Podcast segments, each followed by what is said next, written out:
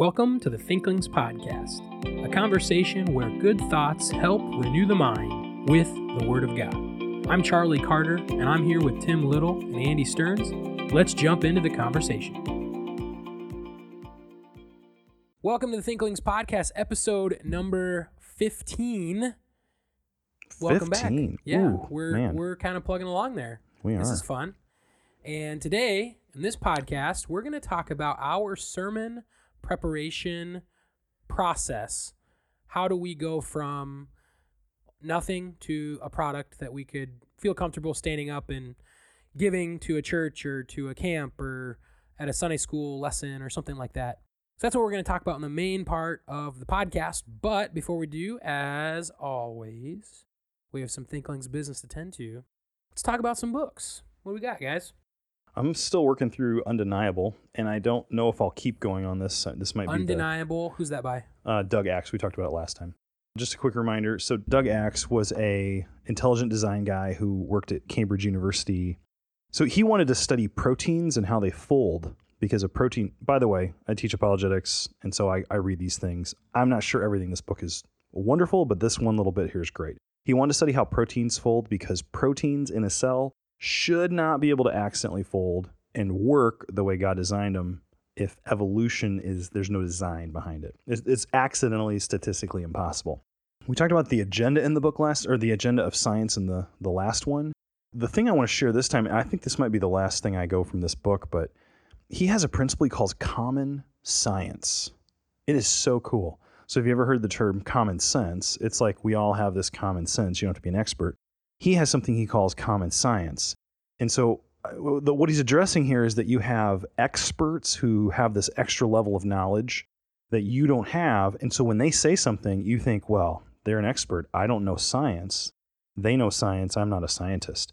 And he says that's not true. Everybody has an understanding of science in this sense. So he says, imagine you take SpaghettiOs and pour them out in a bowl, and it spells a giant sentence like, open the cupboard, there is Cheerios in there, or something. You open it, and it's true.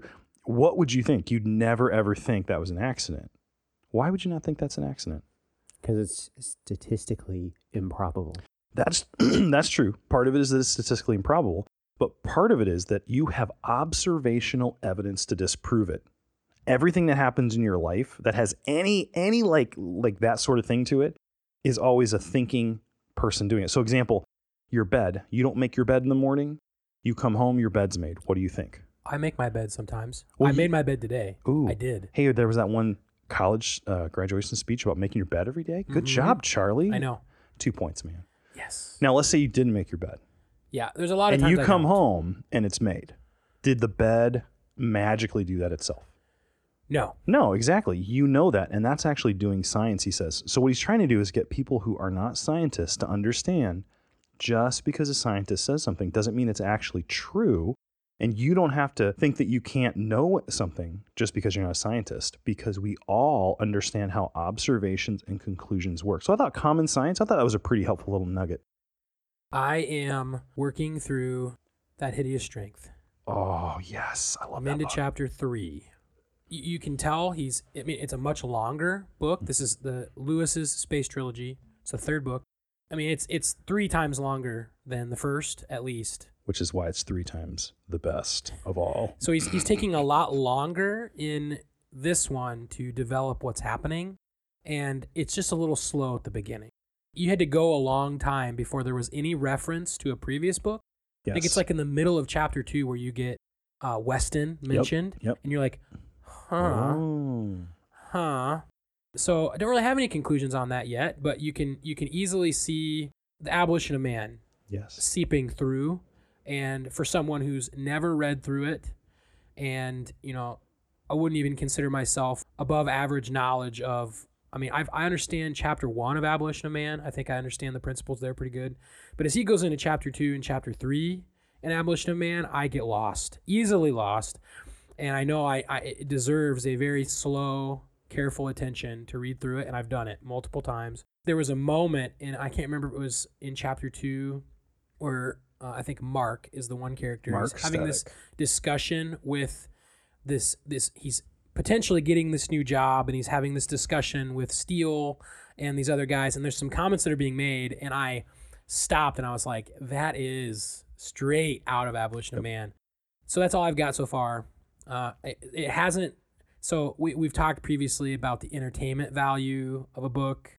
And admittedly this I went to the, the first book out of the Silent Planet hugely largely entertaining to me. Book two maybe like drops down about 50% so far i'm at like a 3% on this one.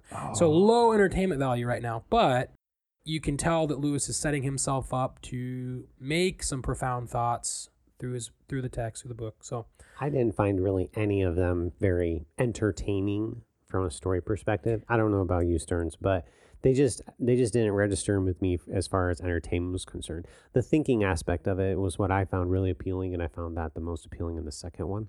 And the third one, I personally thought it was very verbose. Like he could have had a better editor clean it up a little bit, but anyway. I, I had a pastor recently tell me, and if that pastor listens to this, he will know who I'm talking about. He says very definitively that this is like one of Lewis's most far out books. Uh, and he says it in a very specific way. And not that I would say that Lewis would ever partake of such things, but he said he must have been smoking something very unique Oh no! before no, he no. wrote that Hideous Strength, So, so, and I'm not trying to defend. which him. is fantastic. like uh, I would just say that it's the first time I went through it. It was it was almost exactly what you experienced. It the first part is very slow. Third read. Now this is over like a five period, your five year period. The third time I read through it, like every chapter was gripping. So if you read it and then read it again and then read it again, I'd like to hear what your your thought is on your third way through it, if you ever Yeah. do. When I- okay, I've read it once. Okay, and, we're in uh, episode 15. Someday, in like the episode 2 to 300 range, I will reach my third read through and we will have a special podcast titled Andy's Discussion with Charlie after he's read that Hideous Strength for the third time. And I will buy you a bag of coffee. Oh, okay. So Tim, I've been studying archaeology. Let's move on here. Um, what I've got here is the Zondervan Handbook of Biblical Archaeology by Randall Price and Wayne House. Uh, as far as archaeology books are concerned, and this is probably the one I recommend the most. It's written by a couple of conservative scholars who have, uh, Randall Price has gone on several archaeological digs. He deals with method and the purpose and reason of our, for archaeology in the beginning, and then he goes through uh, the biblical corpus, Genesis, Exodus, and he just applies archaeology to content in each book of the Bible. So I really like the book. It was, uh, I haven't read the whole thing. I read the opening chapter and then I kind of saw how he was laying out the rest of the book, and then that I was done. Excellent reference book that uh, I can refer to in the future. okay. Tim and Andy have very little threshold of what I want to walk through here. That's by design. I want to have a off the hip conversation something that we all do, and obviously we work at a Bible college where a lot of students come to train for ministry.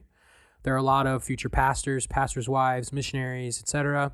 Many of our students get involved in the lives of young children in Awana or Sunday school, and will have the opportunity to be in settings where they are teaching through a text. Whether maybe they're not preaching, but something that the three of us do often is we're in opportunities, venues where we're teaching through or preaching a text of scripture. So, scenario here, we have been given the text. You don't have to think through what you're trying to preach. I think sometimes that's the biggest hurdle for me is arriving at what are the boundaries. Okay, if I'm going to preach a series and the series is five messages, it takes me a while to be like, okay, what is the text for one, two, three, four, five? Like figuring out the parameters of it. Take that out of it. That's not what we're discussing. Not how do you find a text to preach. You've already got that or your topic decided. You know, okay, here's the passage I'm looking at, passage A or passage B. What do you then do? What's your process look like? Are you going and reading through a passage a certain amount of times? Are you to diagram it? Are you to try and do like some specific word studies? I mean, just trying to throw some things out. And this will not be concrete in a in a very specific sense, but maybe say what's something that you usually start with. Maybe let's go there. So it just it depends on how familiar I am already with the text. If it's a passage I really just don't know anything about. I remember the first time I was working through the Song of Songs, and I was like, I don't know anything about this. I just read through it in English again and again, switched books of the switched translations, and I knew I was going to translate through it, um, but I just wanted to get a little bit familiar with the overall content of the book. So I just read it several times in English. Then I translated through the passage. That was the next step for me. I think So that's translating from Hebrew into English. yes. So translate the the entire text and not necessarily writing it down, but just when you're translating, you're you're going slower and you're observing things um, that you wouldn't have ever seen. Again, it was just a familiarity kind of thing, becoming familiar with the passage. That would be maybe the the next step would be to translate through the passage. But again, it just depends on how familiar I am already with the passage. If I'm already familiar with Genesis 1, it's just going to go straight to the Hebrew, translate through it. And then I just start noting. For me, I notice the Vav consecutives, the disjunctive structures. You know, these are tools that we teach and why we encourage Are young men to learn Hebrew. Vavs, are those? Is that Greek you're talking about over there? I don't remember any of those in my.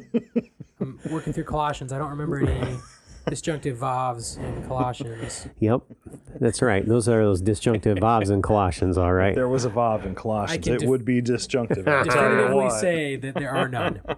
There are none.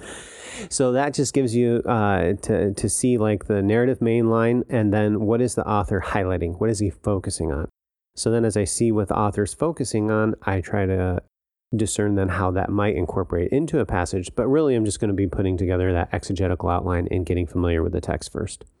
Yeah, I would say that the mistake that I made for years was not reading the passage enough to start. I would jump right to the commentaries, I'd look to word studies. And I think that's a classic mistake you make, especially when you've had like any Bible college or seminary training. You know all about the tools, you know all about the other things. You hear what preachers point to as they preach through a text. And so then when you dive in, you think you kind of gravitate toward those things first. And so one thing, one technique, or I don't know what you want to call it, that I've really worked to increase is to give a good, thorough reading. And, you know, sometimes it's only two or three times and I'm taking notes and making observations. Other times, it, like you said, Tim, it's, I might go through it in four to five English translations. I might then read a background commentary, that sort of thing. But really trying to make sure that I'm seeing the text and getting, I try to get as many questions as I can out of the text. So if I see something, why does it say that? I don't try to answer it. I just want to bring up the questions. Who are the, I'm asking the, the six key questions who, what, when, where, why, how of everything in the passage. I'm looking for the important connector words, but, if, for, when, so that, because of. And I'm really, it, it- it's just a lot of scribbling and noting and that sort of thing. And I would agree with Tim. If it's a familiar passage, that goes that goes faster at times, especially if it's something that I've been I've had to work through either translating the Greek or I've just preached it before or studied it a lot.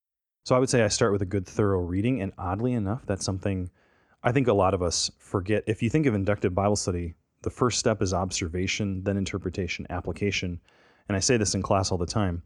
Most people want to jump right to interpreting it. What does it mean? And then if I said, what's the forgotten step? Most people would say, oh, it's application because, you know, preacher preaches and he doesn't apply it or something like that. I don't think that's correct. I think the most forgotten step is observation because you're familiar with those words in your native thinking language and you think you understand them, but you actually don't. You need to stop and ask more questions. I think like a thorough reading and asking as many, finding as many questions as I can so that then when I go to a commentary or go to translation, then I'm seeing those. The goal and the first step is just to get Get the passage. yeah, get the passage. Uh, That's a good way to say it, Tim. You just want to internalize it. You want to get really comfortable with it. There are many times I've gone to preach, and in the middle, like right at the beginning of the sermon, I realize, uh oh, I did not get the passage as much as I should have. Yeah, I, I would do pretty much exactly what you guys do. I don't use the languages as much as I should.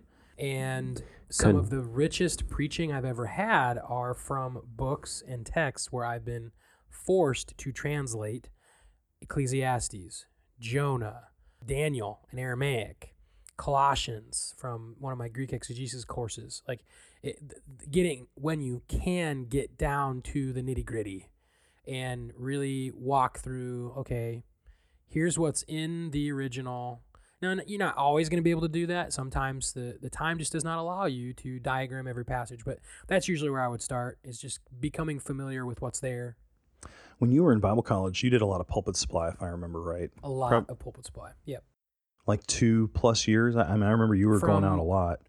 I would say from maybe like September of October of my sophomore year through my junior year. I, mean, I, I have a planner. It was it was I remember that. Yeah, you were. if there was five, if Okay. I would average four a month. So like Okay. generally full time, and I wouldn't necessarily recommend that, but yes, a lot of preaching. And then when you were you were an assistant pastor for how many years? Three. Three. Did you preach regularly during that time, or was it just It like was intermittently? not or- exactly, but about a 50-50 split.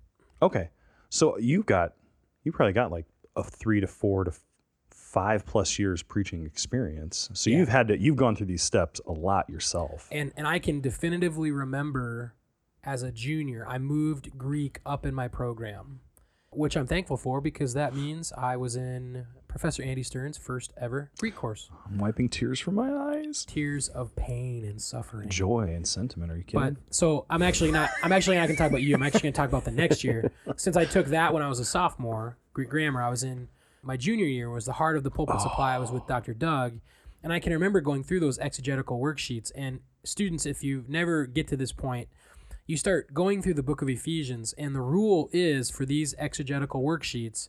You can either finish the worksheet, or if you get to six hours and you're not done, you can stop. And you might hear that and you're like, six hours? And it was like, yes, like it's going to take a lot of time because you're, what, Tim, what did you say? You're going to go slowly through the text and ask questions of. You're observing in the languages, and that just takes time. But I can remember thinking, wow, like I have accounted for every word that's in this passage, and I know what that word is doing. I know how it's fitting into phrases. And as you build those blocks together, you're like, man, I really know what this paragraph means. Like, I know what he's doing here. Yeah, just remember that uh, Charlie's here talking about an epistle.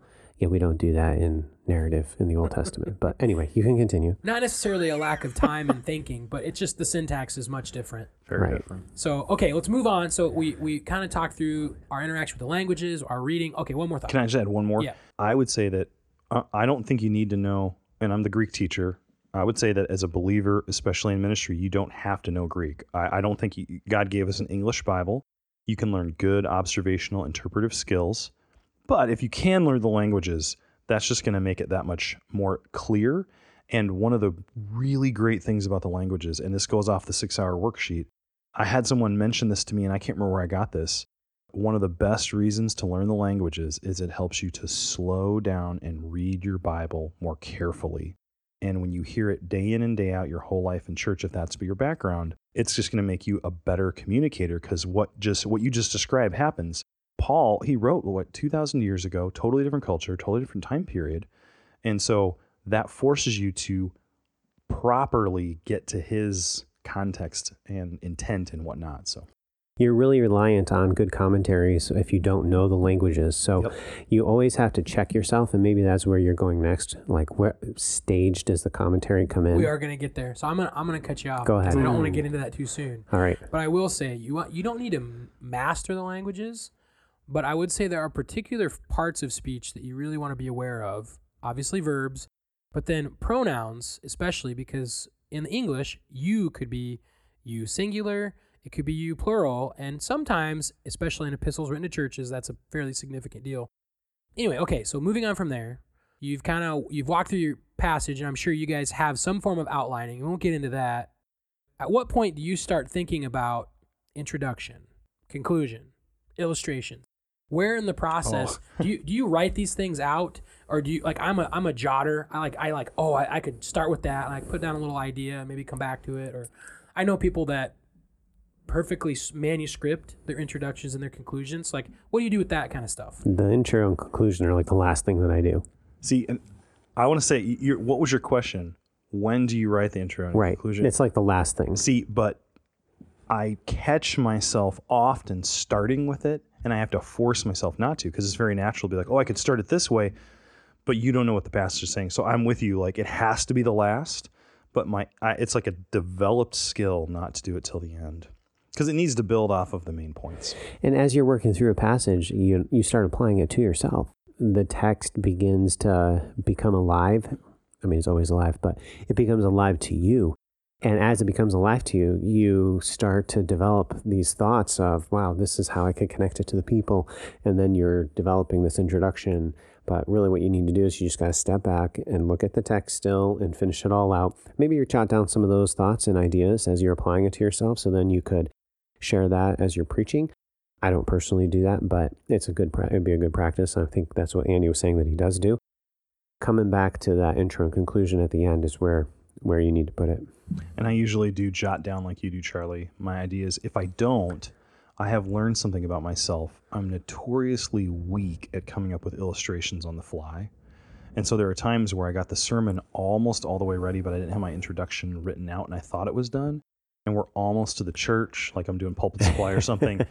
and I'm going through it in the car and Robin's driving and I realize, oh, I don't know. So I'll, I'll say, you know, hey, Robin, uh, this is where I'm going. I need an opener. And, you know, we're working on that.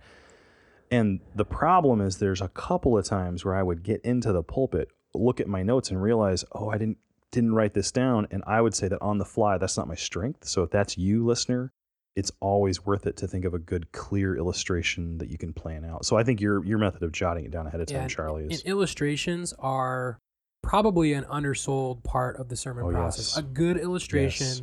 with good exegesis, they could remember that for the rest of their life. And you could have great exegesis, no illustration, and it might you know it's going to really help them in that moment mm-hmm. but they might not remember that down the road which is mm-hmm. not necessarily a problem but it's okay if you get up into a pulpit and it's not super flashy mm-hmm. uh, good exegesis trumps you know Amen. good preaching skill every day of the yep. week Amen. you need to be you want them to remember the text that's yes. the most important thing but you can certainly enhance your ministry in the pulpit by crafting good illustrations. And I, I'm I almost think sometimes I take for granted that my illustrations are good. And like, I, oh yeah, it makes sense to me. but you know, by the nature of something making sense to me, it, it doesn't make sense to people who don't think like me. And so I had a professor in seminary who really made us think through get like he even wanted like case studies to, to like almost put a case study into the end of his sermon like really make application come alive for them. And it takes a lot of work to do that because sometimes, and I'll, just speak personally, sometimes I think I want people to be impressed with the way I thought through a passage. And I forget that the point is for them to learn and grow from the passage, not to remember what I said about it. And it really takes an investment of time to, to do that well with illustrations. But okay, now get to the point of I would say the biggest problem that a student has someone who's learning to preach, is an unnecessary dependence on commentary. Now, I'm not saying you don't need commentaries. You do. You absolutely do. Especially depending on your threshold of languages. You, you really want good commentaries that you can get textual language points from without having to, you know, if you're if you know you're not going to learn Greek and Hebrew, you want good commentaries that are going to help you intersect with some of that discussion in a helpful way there's just no way around it. Like a very popular commentary, a very popular guy, Warren Wiersbe. I have many works from him. There's a problem. Once you read it, you cannot unsee it. Once you see his outline, just funny thing, it's just never quite as good as your or your outline's never quite as good as his outline. And so I'm I try to be very careful about how I use commentaries because I know it's just too easy. You know, in the Christian world, plagiarism's maybe not a super sparkly word, but it happens. Okay. And oh. it's just all too easy to take someone's great illustration, someone's great outline, and just take it right with you. And so, what do you guys do with that? How do you guard yourself from that? How you prepare? I think um, for me, I see two key roles commentaries play, and this is not how I used to view it. I used to just go right to the commentary, and I didn't understand what was happening to me. But Charlie, you just nailed it. That's what was going on. I haven't done any study. I've hardly read and observed the passage, and I read a commentary, and then I go back, and I, it's almost like I can't get to the passage at that point because I'm I'm thinking about everything in the commentary. As I sit back and look at the scope of commentaries out there, to me, it seems like they've got two key purposes. I'm forgetting one. I know what it is. I'll tell you what it is. But I think the two main ones are number one, to give you background on the passage that you can't have. So there's a there's a principle or there's a, a an idea, an interpretation we use in Intro to Bible Study called the uh, interpretive journey. It's from a book by Duvall and Scott uh, on called Grasping the Grasping God's Word. And you think of it like you're in the Bible town, and then there's a message given to someone in the Bible town, and you've got to get it over to your town, which is today's culture. But going between those two towns is a big river. We talked about this uh, way back in the day, I think, on a, a podcast. But the point is that you have to get into that culture, worldview, setting to understand the meaning. So I think commentaries can give you background helps that are invaluable. I taught through James, the book of James in Sunday school, oh, eight or nine years ago. And I was doing my THM and I was really trying to ramp up my my effort and my abilities. And so I did a full Sunday school session on background from like four commentaries. And the whole series I felt was way more enlightening because we all had the necessary context. Like there's this famine going on, uh, there's rich and poor. All the things in the book made more sense. Now, I think that was a good role of a commentary. It gave me background. The second one is to answer difficulties. So if there's a debated issue that you you're in English, you're trying to figure out what does this mean?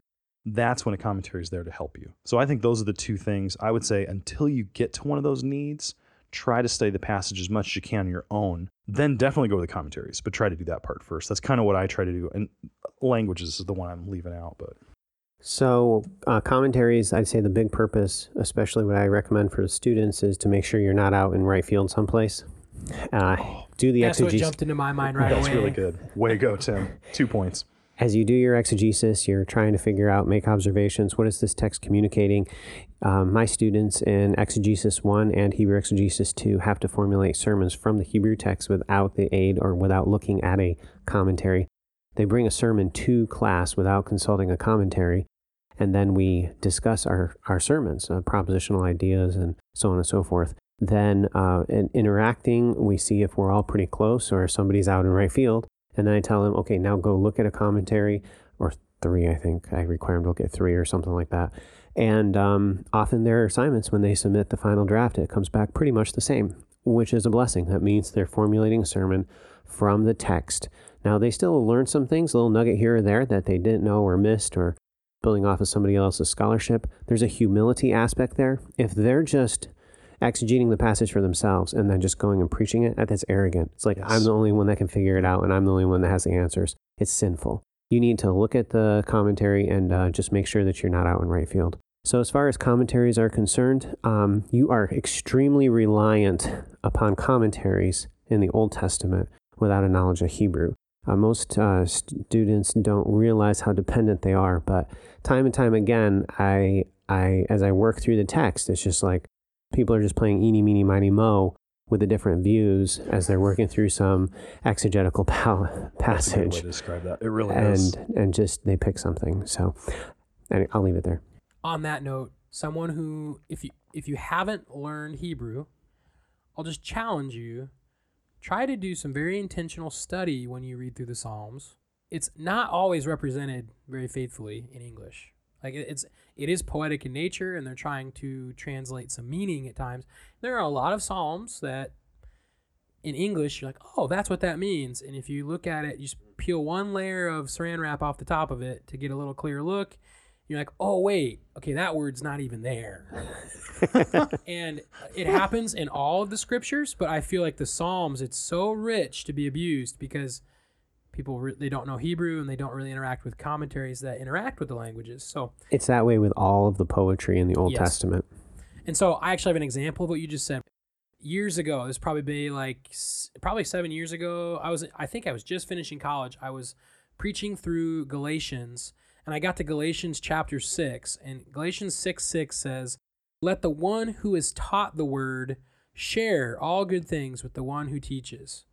And I was trying to like, okay, well that's pretty straightforward, and so I was fully prepared to walk into church on Sunday and say, this is when a, a preacher has a great sermon and God works in your life, and you want to share with them how that impacted you. and and I was oh. like, that's a biblical thing. You need to share testimonies. And I, and I, I was like, okay, great. And mm. then thankfully, I was recommended to buy this commentary, and it's Sh- Thomas Schreiner. It's a Galatians commentary. That's it's a very good set That's a good of one. Yeah, that's really and good. I read it. I, I jumped in and read, and I was like, oh, wait, that word is actually used like in a sense of giving. So it's this idea of paying the pastor, supporting him, sharing Mm. with him. he is teaching you. So share. And I'm just so thankful that I had a good commentary to make sure that I wasn't out in right field because, you know, usually the people in the pews won't check what you say. There might have been a few that were like, nope, that's wrong. But I could have misled a whole group of people, and that would have been uh, horrendous, to use your word, Dr. Well, it's, it's not very often that sheep uh, take the food you give it and then like give it a taste test and decide, you know, usually they're just hungry. So yeah, they probably just eat it and walk And- away with it and, and it's be and none it's, the a, wiser. it's a good principle too, because like you should share when Yeah. God's working in your life. Just not out of That's that not necessarily what that text is teaching. Yeah. So one last uh, just preparation step. I know we're kind of going long here. The last step that I do is is uh, I I like this one book, The Valley of Vision. It's Puritan prayers and it's very self reflective. And before preaching, I like to pray one or two of those prayers and prepare my own heart. That's a very important aspect of the sermon development. 2 Timothy 2 6 states, The hardworking farmer must be first to partake of the crops.